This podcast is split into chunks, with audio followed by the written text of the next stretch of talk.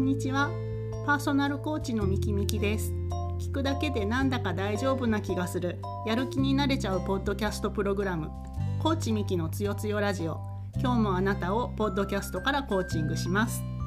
この番組は角川から発売中の書籍「つよつよメンタルで人生は思い通り」の著者でパーソナルコーチのみきみきが人生を思い通りに作っていくつよつよメンタルのコツや仕組みを分かりやすくまた世の中にあふれているポジティブなつよつよエピソードをリスナーの皆さんが生かすことができるように解説します。今日のテーマはコーチングによるアンガーマネジメント。今回は我慢しなくても6秒待たなくても別のことを考えたりしなくてもいいコーチングによるアンガーマネジメントについてご紹介します。ご一緒に楽しみましょう、えー、最近の出来事としてアメリカのアカデミー賞で俳優のウィル・スミスさんがプレゼンテーターのクリス・ロックさんを平手打ちにした。その理由はクリスクリス・ロックさんがウィル・スミスさんの妻の病気を揶揄したからだという出来事がありました。この出来事について何が悪いとか誰が悪いとか日米の意識の違いとかまたそれぞれのキャリアがこれからどうなるのかみたいなことをさまざまな角度からレポートをされていますがアンガーマネージメントの観点で意見をされている方がおられましたのでコーチである私はその部分についてお話をしたいと思います。アンガーマネジメント専門家の方もおられますし本もたくさん出ていますし会社で研修を受けたよっていう方も多いかと思うんですがなかなか実践ができないとかなんだかこう我慢してるようで苦しいんだよねなんておっしゃる方のお話聞くことがとっても多いです。私はコーチングの一環として NLP という技術を使って我慢せずに苦しまずにいい感じにするっていうコーチングを行っています。NLP についてはあんまりこうお話をしても面白くないと思うので、えっと、興味がある方は私の本の0章に少し解説をしているのでそれを読んでみてください。で私はなぜ我慢したりちょっと6秒待ったり別のことを考えたりっていうアンガーマネジメントではない方法をしたいかっていうとあの突発的に起こった出来事に対して無意識で反応する無意識で怒ってしまうとか殴ってしまうっていう行動をどうにかしたいっていうのがアンガーマネジメントだと思うんですけれどもそれを6秒我慢するっていう行為で止めること自体に無理や苦痛があるんじゃないかなと思うからです。無理や苦痛を味わわずに出来事に対してそもそも無意識でいい行動ができればそれでいいわけなのでそのために出来事に対する行動感情怒るとか殴るとかそれをいい塩梅に無意識で調整しておきましょうっていうのが私のやり方です。ちょっと分かりにくいかもしれませんので例え話ですが例えば部下がぐずぐずしていると思わずムカッとして怒鳴ってしまうとしましょう。怒鳴らずにいられた方がいい。冷静に指摘をするっていうことができたらそれでいいという場合。もちろんあの命の危険性があるとかで大声を出さなければいけないお仕事ってあるかと思うんですがそれはまた別です。それはあのパターン別にあの対応して調整することっていうのはできるんですけれども、まあ、今回はこのムカッとして怒鳴ってしまう。っていうムカッとすると怒鳴るを変えたいわけです。まずそういう時に、まあ、一番一般的に考えられるパターンとしてはまずムカッとするのをフラットにする、まあ、できないと思うと思うんですができるんです。できるので話を進めますね。もしそのムカッとする感情をフラットにできたらもしかするとその時点でも怒鳴るという行動にはいかなくなるかもしれませんがさらにえっと、部下がグズグズしたら怒鳴るっていうプログラムをその人は持っているのでそのプログラムの代わりに例えば部下がグズグズしたら自分もお茶を飲むとか紙を溶かすっていうそういう行動のプログラムに書き換えてしまうっていうことは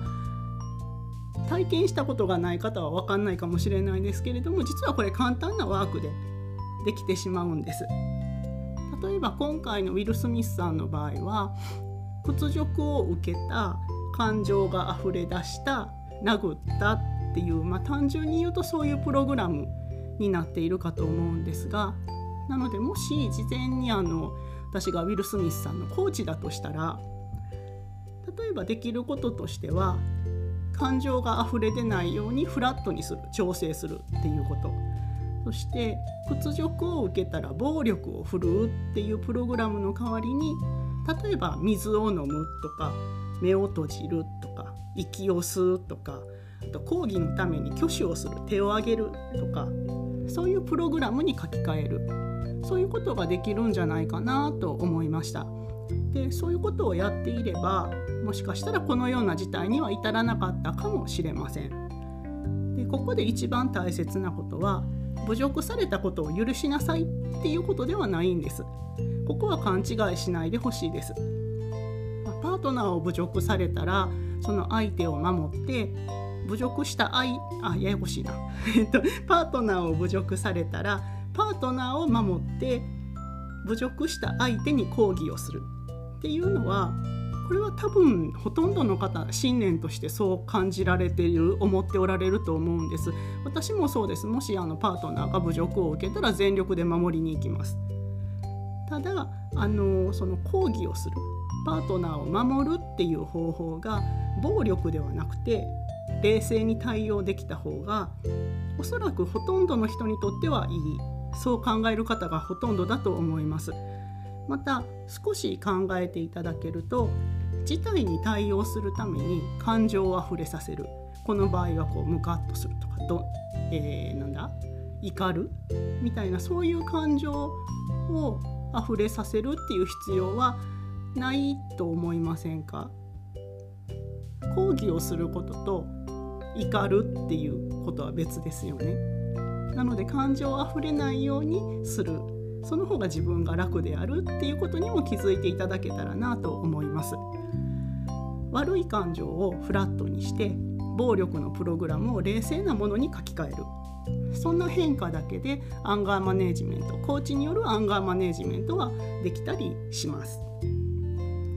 あ。もちろんそのそもそもの発端である、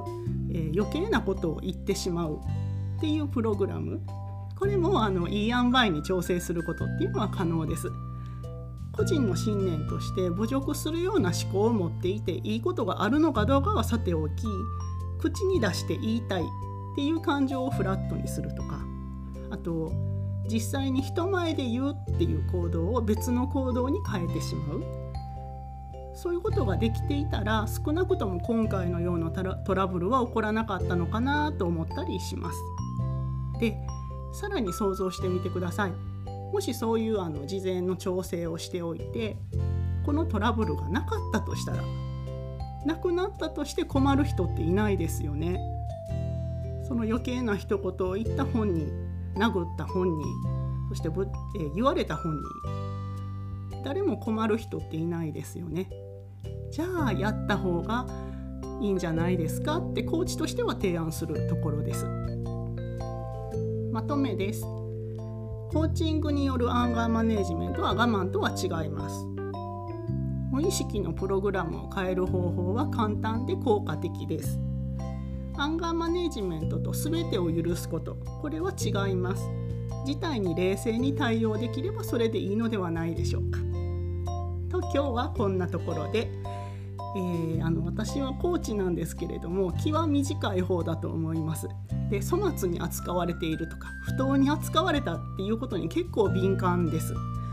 でコーチングの勉強をしてあのいい感じに調整するまでは怒鳴ることはないんですけれども逆にズドーンと落ち込むようなそういうタイプでした。でもそのズドンと落ち込むその感情をとりあえずフラットにするっていうワークこれができるなと気づいてからはたくさんたくさん自分でも試してみましたし練習で友達にやってもらったりもしました。でその結果どういうふうな行動に変わったかっていうと落ち込むことなく的確に指摘できる。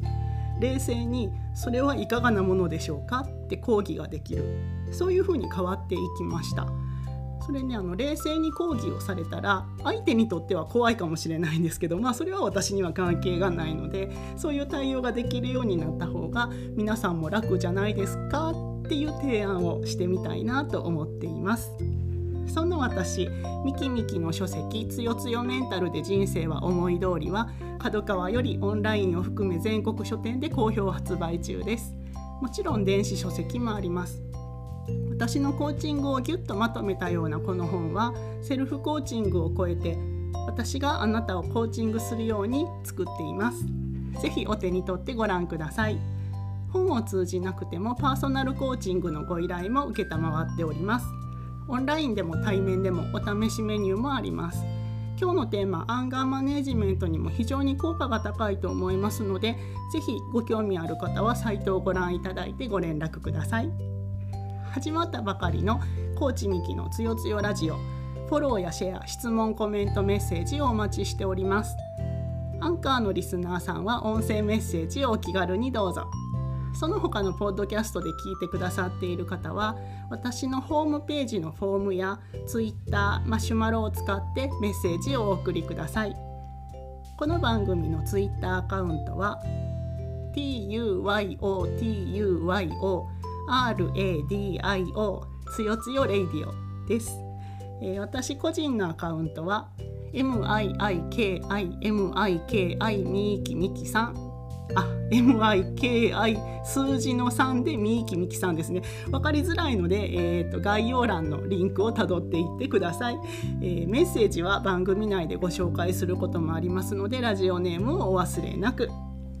コーチミキのつよつよラジオ。こまでです。ありがとうございました、えー、明日の更新はありません。来週をお楽しみにお待ちください。それでは皆様ごきげんよくお幸せにね。バイバーイ。